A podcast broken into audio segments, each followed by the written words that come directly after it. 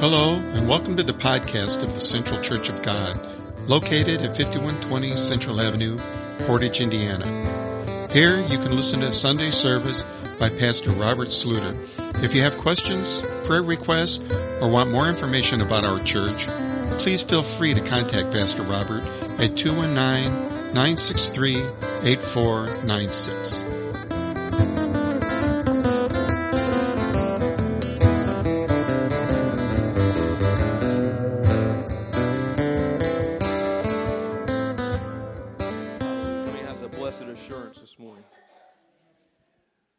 I got all the words of blessed assurance, Jesus is mine.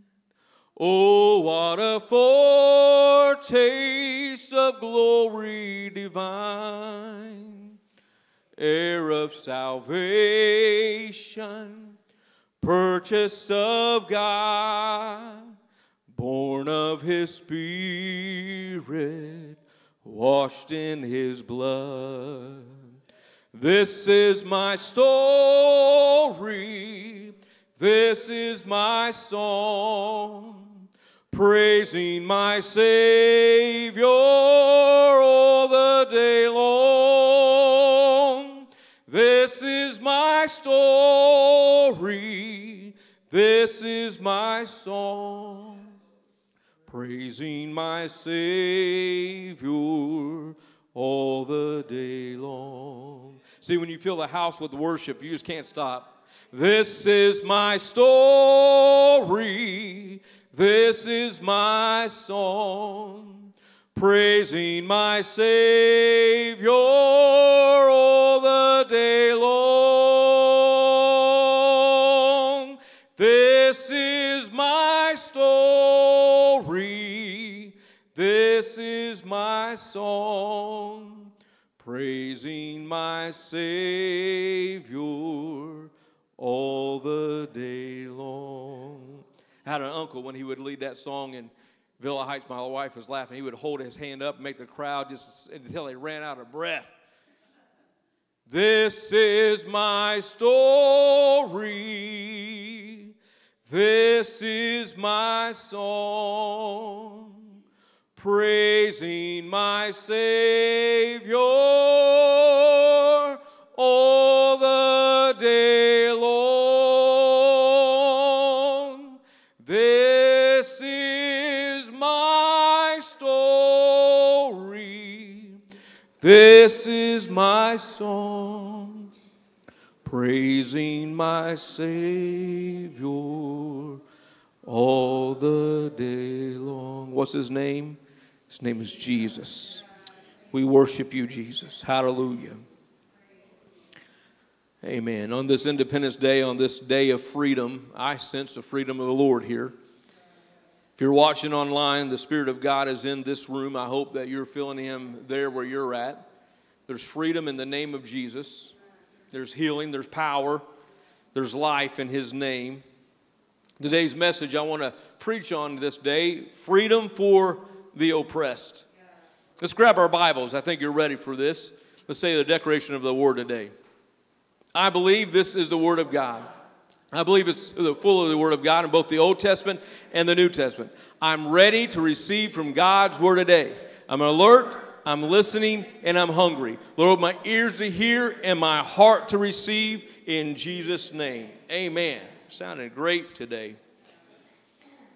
I want us to continue in on this This thought of the year, returning, refining, and rebuilding. We've not stopped with this, this theme of the year. It's uh, it's what we're living by. It's what we're hoping in. How many has a hope in this, that uh, that there is a returning? Uh, it's a returning of, of prodigals. It's a returning of people who have walked away from God, that you've never known, that even knew God. Uh, there's a returning that's taking place. Uh, there's a returning of people who have been uh, away from um, church. Maybe they have a, a relationship with, with Christ, but it's not as strong as that needs to be, and, and they need to be returned to the body of Christ. And so we believe in a returning. We believe in a refining. How many needs a refining in your life? Uh, and there's some things that need to be uh, shifted to the top. It'd be the, the, the dross needs to be pulled away, and, and let the Holy Spirit do a work. Let sanctification take place and, and, and take root in our heart and, and in our lives. So we believe in a refining. And I believe there's a rebuilding. Amen. I believe that God is rebuilding and, and continuing to build the, the walls of hope and rebuilding His church. And His church is never dead. Amen. His church has never died.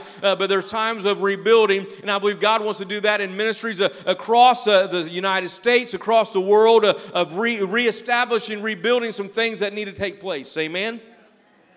So we're going to keep focusing on that. On this day of freedom, uh, I, I want to look to one of our forefathers just for a moment of some things that he did. Anybody remember the name Patrick Henry? I'm not going to preach on Patrick Henry, but I just want you to uh, hear his name. Remember, he gave the statement, give me liberty or give me death. And, and so I just want to, you to hear a little bit about Patrick Henry just for a moment, because I think it ties in to where we're at in Nehemiah. We're going to be in Nehemiah chapter five in here in just a moment. And I believe that some of the things that uh, Nehemiah was facing, uh, Patrick Henry saw as a, a country. I believe we live in a great country, amen? And as you see, as I read here just a second, uh, there was a, there's always been battles over, over the interpretation of the Constitution, but there's always been a heartbeat of God to have freedom for His people. This is a, a, a small article in a Christian history magazine. Um, the author is Mark uh, Kuvillen, and he has uh, this title over Patrick Henry, An Eloquent Thunderer. So listen to this. Inspired by his religious faith and passion for liberty, and I, I got I'm not going to comment on all this, but when we have a passion for our, our faith in God, how many knows that He's a God of freedom, amen? And that's what He wants us to experience. So inspired by his religious faith and passion for liberty, Patrick Henry not only fought against British tyranny, but also against the United States Constitution. Born to a plain but respectable family in rural Virginia, Henry started his career at the age of sixteen as a struggling storekeeper, and later as a farmer before becoming a successful self-taught lawyer in seventeen sixty. Educated by his father, Henry's modest background won him the title of Man of the People. In seventeen sixty-five, he was elected to Virginia's legislation. Ten days after taking his seat, he started the spark of revolution by calling the king and parliament tyrants for taxing the people without their consent. During the next ten years, Henry became the leader of the revolutionary movement in Virginia, a son of thunder, as one contemporary called, see Mark chapter three seventeen. In his most famous speech, Henry drew from the book of Jeremiah to attack those who hope for reconciliation with England. He said, "Gentlemen may cry, peace, peace," he shouted, "but there is no peace." I use that as a background to our message when we go into Nehemiah, because we're going to see a people that even though they were set free from uh, bondage, they were taken into Babylonian exile, right? And, and we talked about that in the, as we looked at the book of Nehemiah. They've been uh, the, there's been a group of people, and through Ezra's leadership, they went back to Jerusalem to start building the city. And then Nehemiah's given his task to go back to build the walls. And so people who were bound were set free to go back home. But when they got back home, we see in chapter five that they were still oppressed. Let's look at this. Starting in Nehemiah chapter five, verse one. If you're filling out an outline this morning, you'll see the blanks are uh, uh, will be filled in by the, the lines at the top right-hand corner of the screen. This first, I, this first thought is under the umbrella of being bound by circumstances. Do you know anybody that in your life that's bound by circumstances? It, it seems like they can't ever have a, enough money to get out of the situation they're in. Uh, they, they, they owe taxes. Uh, they, owe, uh, they owe money to other people. They're in debt. And uh, to their circumstances, they are bound up. How many knows that God wants to set people free? He doesn't want to be bound. But sometimes we find that we're bound because of the circumstances we're in. Let me give you the scene of this picture as we follow the story of Nehemiah. I just feel like it's interesting how the Lord kind of lines up all these messages just at the right time. And, and I was wondering, how is how am I going to preach on Nehemiah chapter five? And when I got studying again, it's like, wow, we're right here, uh, people that are bound, but God wants to set them free. Nehemiah chapter five, verse one, "And there was a great outcry of the people, Now remember, at the end of chapter four, we see that they were arm in arm together, fighting. Uh, they were building and protecting at the same time. And they said, we were, we were going to be, uh, we're going to stay to this cause. We're going to keep our eyes open, and we're going to stay alert to rebuilding the wall. But in the midst of rebuilding the wall, there's an outcry of the people and their wives against the Jewish brethren. Now look who they're, who they're upset with. The Jewish brethren, the ones that they came out of captivity with. There's a turmoil within the family, the, in, in, the, in the Jewish community, okay? For there were those who said, we, our sons and our daughters, are many.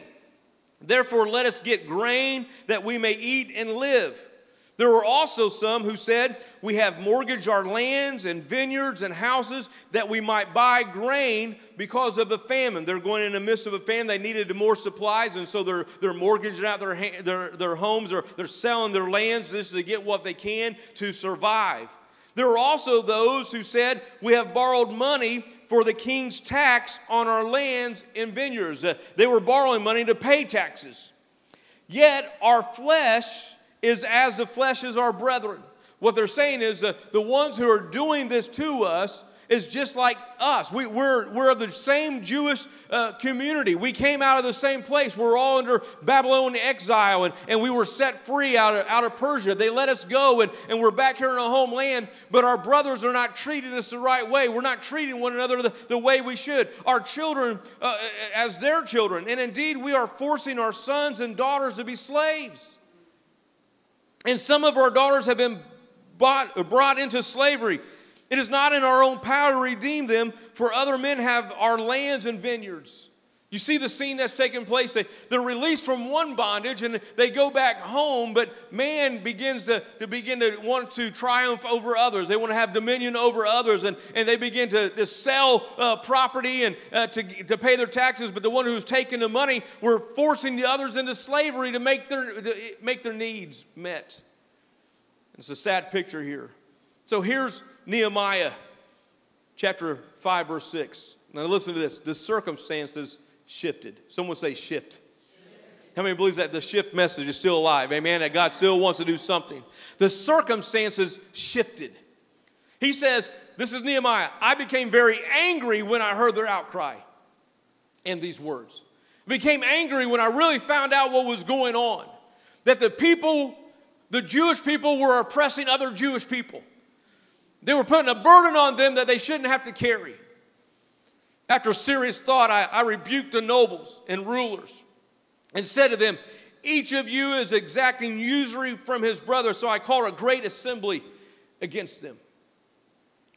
The heartbeat of Nehemiah was to see the people set free to go back home to rebuild the, to rebuild the wall so they could have a place of worship again. How many likes worshiping with other believers of the same mind and the same spirit to, and, and the same freedom that they have? They've been set. We've, we've been bought by the same blood of Jesus Christ.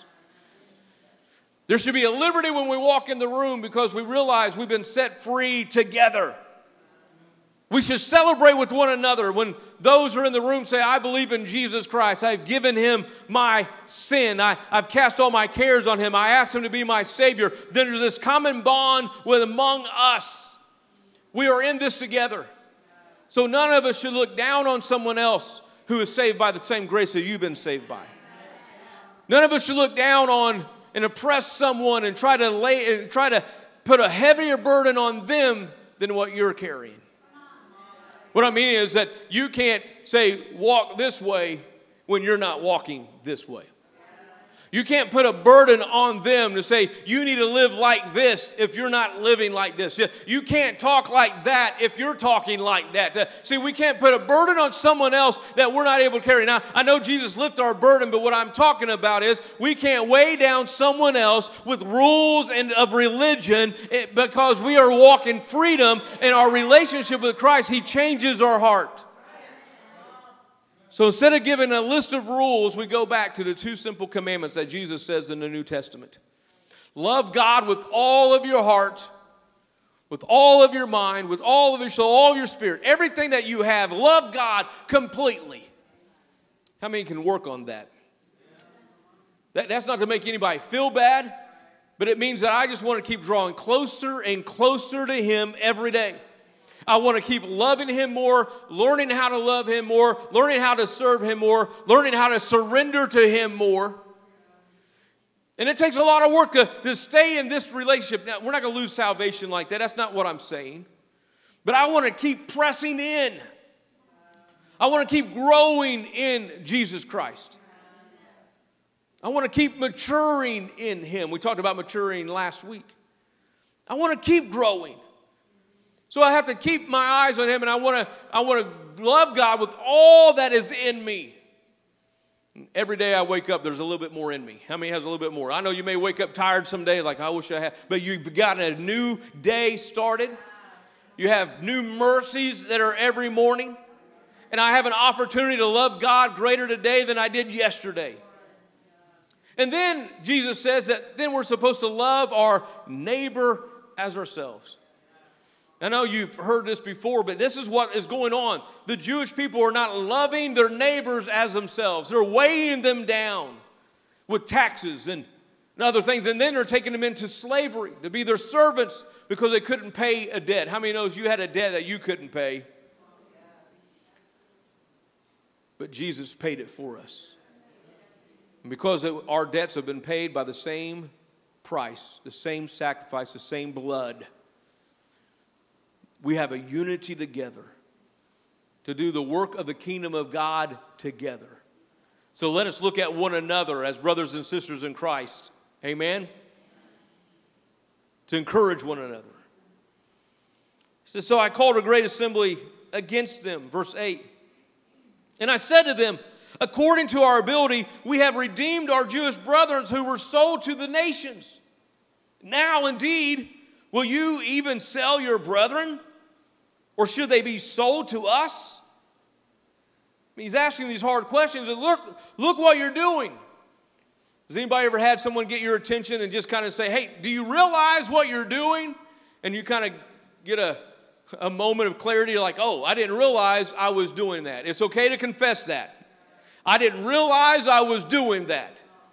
I didn't realize I was acting that way or that I was burdening someone that much. I want to change some things around. Because when they were convicted of it, when Nehemiah is saying, do you realize what happened? We, we, got re- we were already in bondage. We set them free, and now we're putting them in bondage again.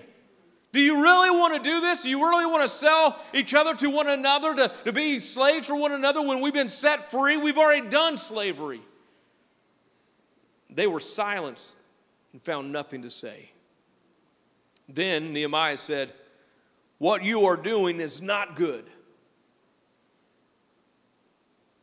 You should not walk in the fear. Now, should you not walk in the fear of God because of the reproach of the nations, our enemies? Listen, fear of God leads to a shift. If you need a shift in your life, begin to check your fear for God, the fear of the Lord. Not being afraid of God. I know you've heard me say this before, but I want to make sure we're clear when we talk about the fear of the Lord.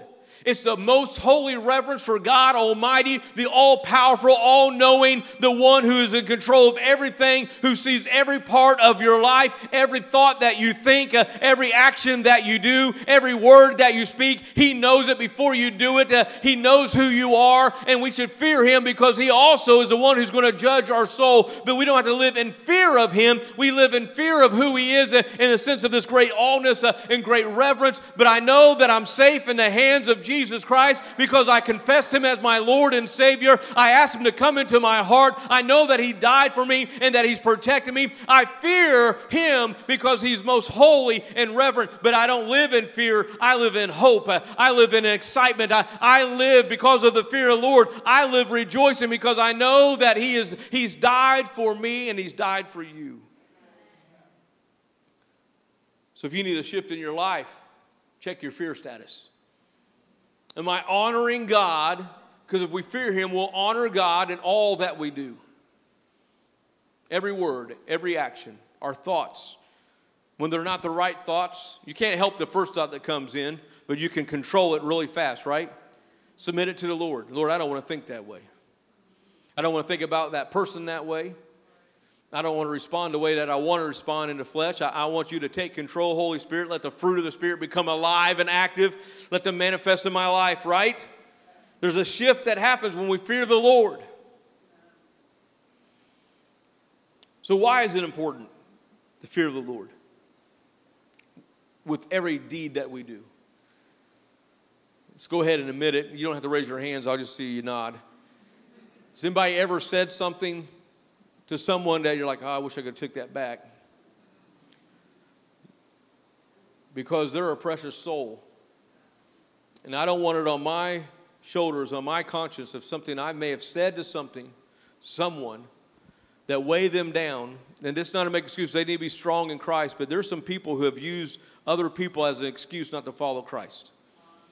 I imagine if we did an anonymous survey in here of how many people have been hurt in some kind of church situation, most people would probably check the yes box. But even though there might be a check in that box, you can't let that be a reason not to follow him or serve him and give your all to him. I know there's some that are holding back. Like, I don't want to be hurt again. Let me just go ahead and let you know, you probably will. You probably will. But God's grace is sufficient for you. God is able to sustain you. He can bring the healing, because your security and your self-worth and your comfort is not in people, it's in Jesus Christ. Now, that doesn't give us an excuse to let it out and lay it out on people and say, oh, God will help them. No, no. Let the Holy Spirit deal with that. We've got to learn to act and talk the right way. I don't want to be, I don't want to be guilty of, of weighing down someone with my words that would discourage them from following Jesus Christ. I, we want to be an encourager and a lifter. We got to speak truth, but we have to do it in, you've been reading your Bible. So verse ten, he says, I also, with my brethren and my servants, am leading them money and, or lending them money and grain. Please let us stop this usury. We're just walking through this chapter. I, and I, I'm intentional about walking through a whole chapter, verse by verse, because I want you, when you go back and read it for yourselves, to know what's going on in the story. So he says, I'm lending money to them. I'm lending money to them, not in a usury way. I'm giving them the grain that they need. If they're able to repay it, that's great. But he goes, I'm willing to give. This, this is the generosity of Nehemiah. Generosity. That sounds a little bit familiar. Does anybody remember last year's theme that God gave us? Growing in generosity. Who knew that we'd be using that in Nehemiah's time, right? Je- Nehemiah became a generous leader. So he says, restore now to them even this day their lands, their vineyards, their olive groves, and their houses, also a hundredth of the money and the grain. What I mean is, give back the interest that you charged them. The new wine, the oil that you've charged them. Give it back to them. Let them be free. So they said, we will restore, and we will, and we will require nothing from them. We will do as you say. Then I called the priests and required an oath from them that they would do according to the promise. Here's the thing. Don't just say it, but do it. Don't just say it, but do it. That needs to be important in our lives. Don't just say it, but do it. Verse thirteen. Then I shook the fold off my garment and said, so may God shake out each man from his house and from his property who does not perform this promise. Even thus may be, he may be shaken out and emptied. Nehemiah was kind of doing one of these things. I'm shaking, I'm just shaking it off. I'm just, this is what I think about you if you don't keep your promise. I'm just shaking it off.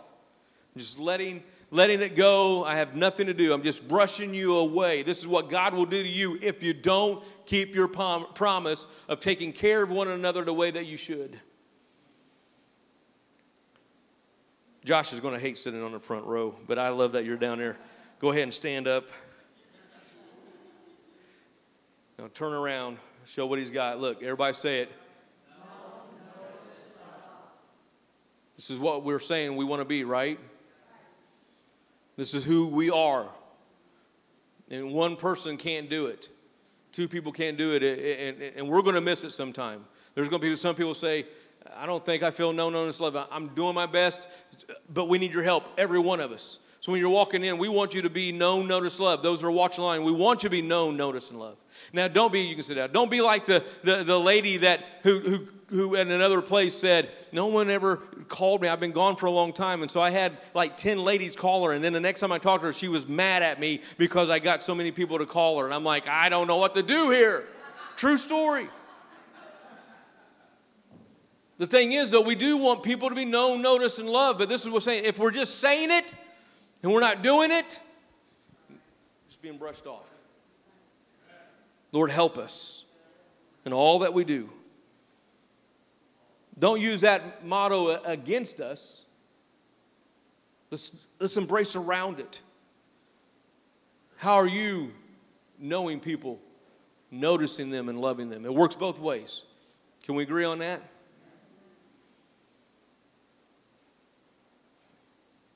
Then all the assembly said, Amen, and praised the Lord. Then the people did according to this promise. So I, I'm saying, folk, I'm just being sensitive to the Lord. What a, what a great day we have today to be able to come back. I'm praying the rain will hold off. We're going to have people on our property. They keep coming out. I, I know the day shifted, and but you know what? I trust the Lord. I trust God. He always has a plan. There's some pastors going to be here, and I'm going to try to make them some lanterns that says pastor today. So after I give the invitation, I'm going to let people know, hey, if you want to see a pastor to pray with you right now, before the fireworks go off, find one of the, these persons wearing one of these tags. I believe there's somebody who's going to be touched. But I can let you know there's going to be some people on the property that you may take a second look sometimes. Why are they wearing that? Why do they look like that? You know why? Because they're hurting inside, and they're trying to be known, they're trying to be noticed, they're trying to be loved. But they don't know how to do it. That's why we have to embrace them, engage with them, and love on them. I believe that God is going to touch lives through us, amen, through this body. Verse fourteen. Moreover, from the time that it was, I was appointed to be governor, and I'm just at the end of this chapter, I'll try to roll through pretty quickly. He becomes the governor over them in the land of Judah from the twentieth year until the thirty-second year of King Artaxerxes, twelve years. Neither did I nor my brothers ate the governor's provisions. So he didn't take what was allotted to him being the governor, but he was mindful of the people. But the former governors who were before me laid burdens on the people and took from them bread and wine, uh, besides forty shekels of silver. Yes, even their servants bore rule over the people, but I did not do so because, why? Because of fear of the Lord. The fear of the Lord was in his life, so he realized because of the fear of God in my life, I want to treat people the right way all the time. He wasn't in there trying to gain for himself. He says in verse sixteen, Indeed, I also continued the work on the wall. And we did not buy any land. All my servants were gathered there uh, for the work. And a New Living Translation says this, I, I was devoted, I devoted myself to the working on the wall, and I refused to acquire any land. Now, it wasn't in it for me. I wasn't trying to get earthly gain. I came over here because the Lord put on my heart. Go back to Nehemiah chapter one. The king said, What's wrong with you, Nehemiah? He was brokenhearted because he heard about the people of his homeland and the destruction of the wall. He was moved on there not to go to make riches and fame. He was moved to go reset a people uh, on the right path, uh, to rebuild a wall. He had a calling on him, an anointing to go minister to people. It wasn't about earthly gain. Even though he was promoted and God promoted him, he still refused. I'm not going to live lavishly. I want to be with the people and minister to the people. And I required my servants to do the same. And at my table, listen, there was a shift from selfishness. The former governors were selfish. There was a shift from selfishness. So at my table were one hundred fifty Jews and rulers, besides those who came to us from the nations all around us.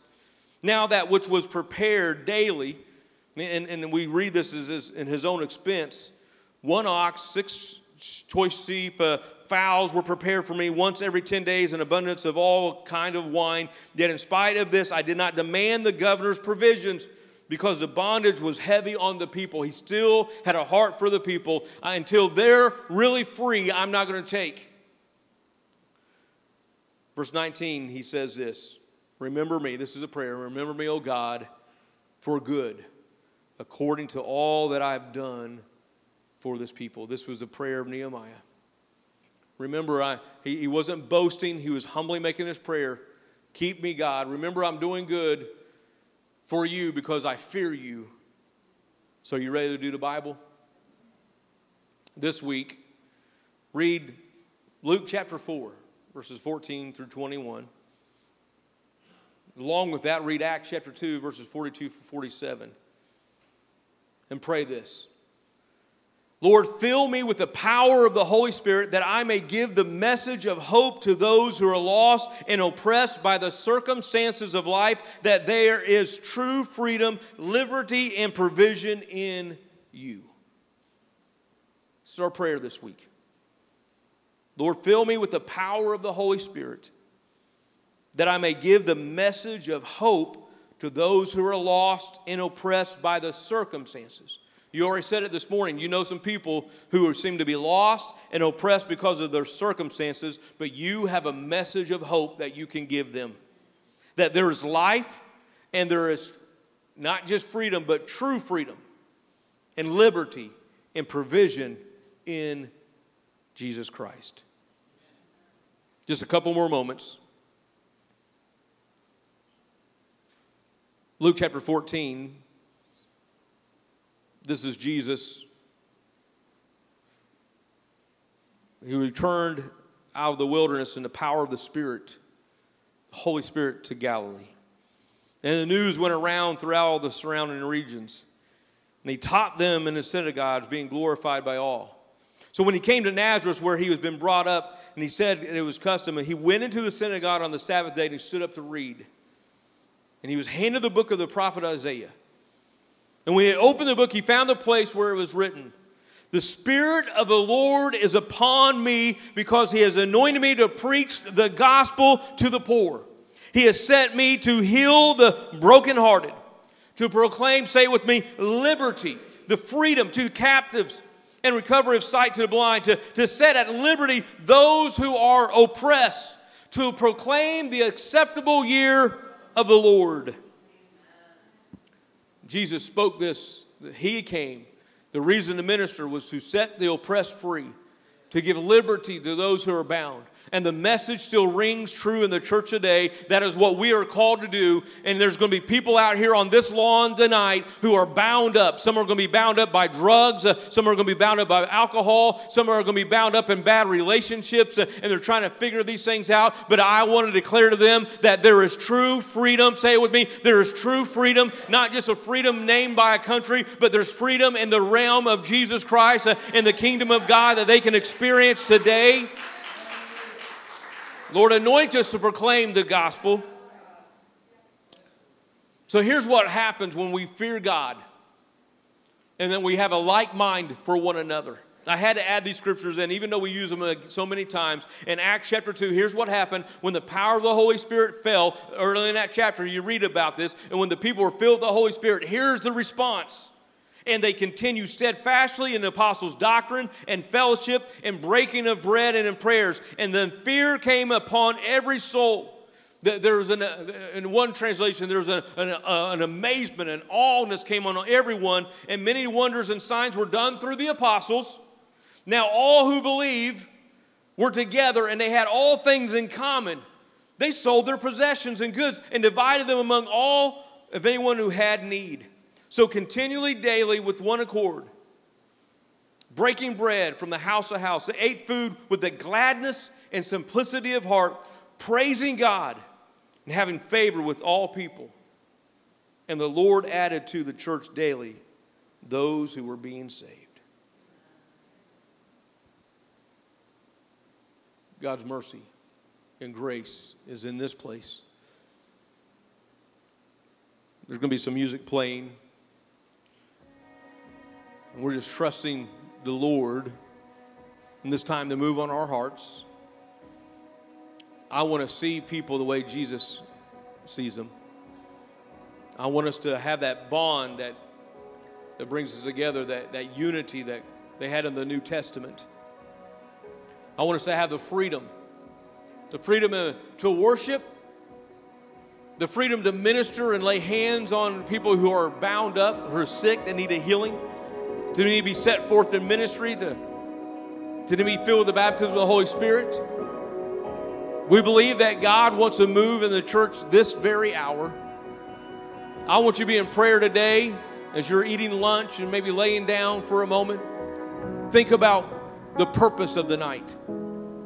The purpose is not just to see fireworks and plug your ears because of the sound. The purpose of the night is to celebrate freedom. And I'll remind the folks tonight, as I often have done here, America wasn't founded for freedom to be whatever we want to be, and I'll be careful with my words.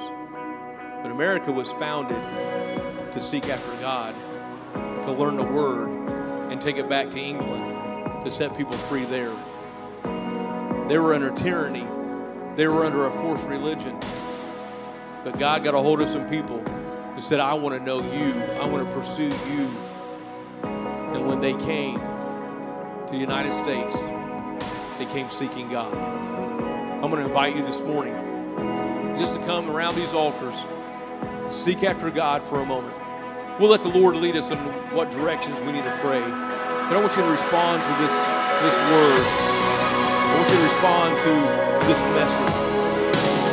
I want you to come to the altar this morning. Will you do that?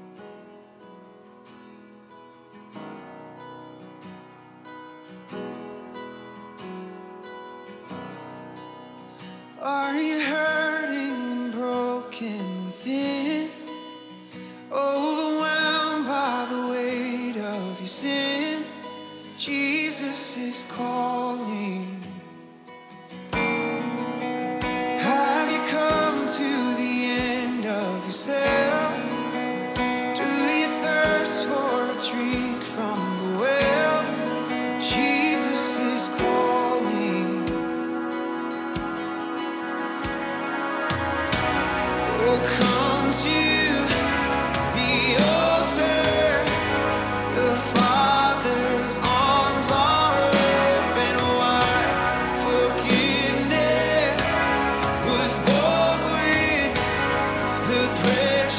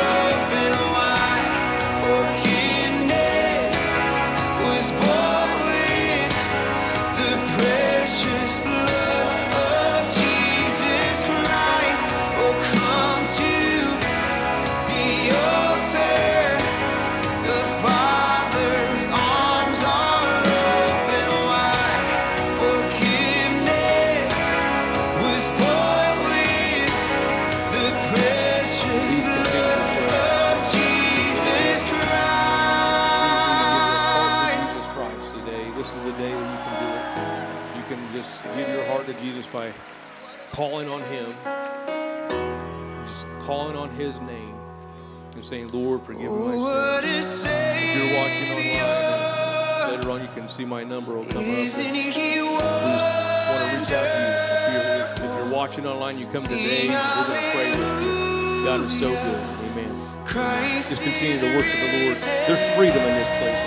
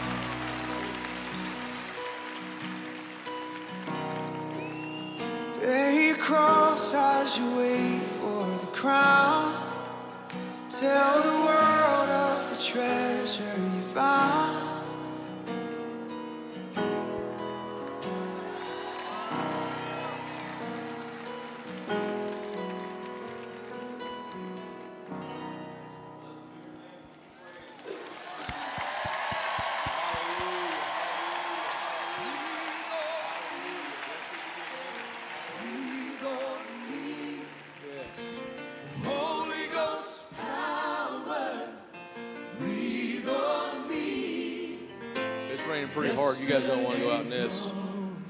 Let's just go ahead and sing. I'm in need of Holy Ghost power. Breathe on me. Say it again. Breathe on me. Oh, breathe. Breathe on me. Holy Ghost power. Holy Ghost power. Breathe on me. Yesterday.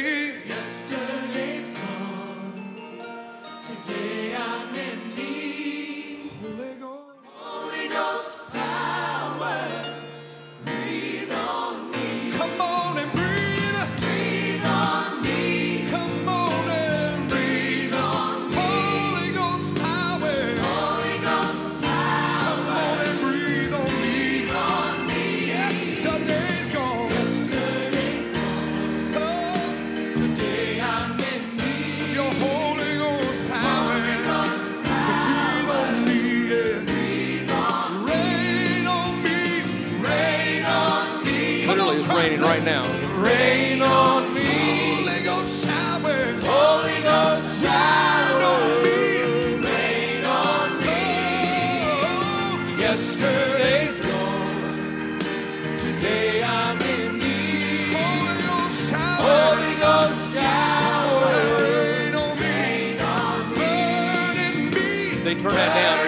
is saying. Is everybody ready? Look right back on here in a minute. We don't need to slam play. We don't need to work. Just go ahead and say it. Let's see if we test our memory. Back at my son. Come up here and lead us in Psalm nineteen fourteen. Are you ready? Let the words of my mouth and the meditations of my heart be acceptable in thy sight, O Lord, my strength and my redeemer. Amen. Amen. Bless the Lord.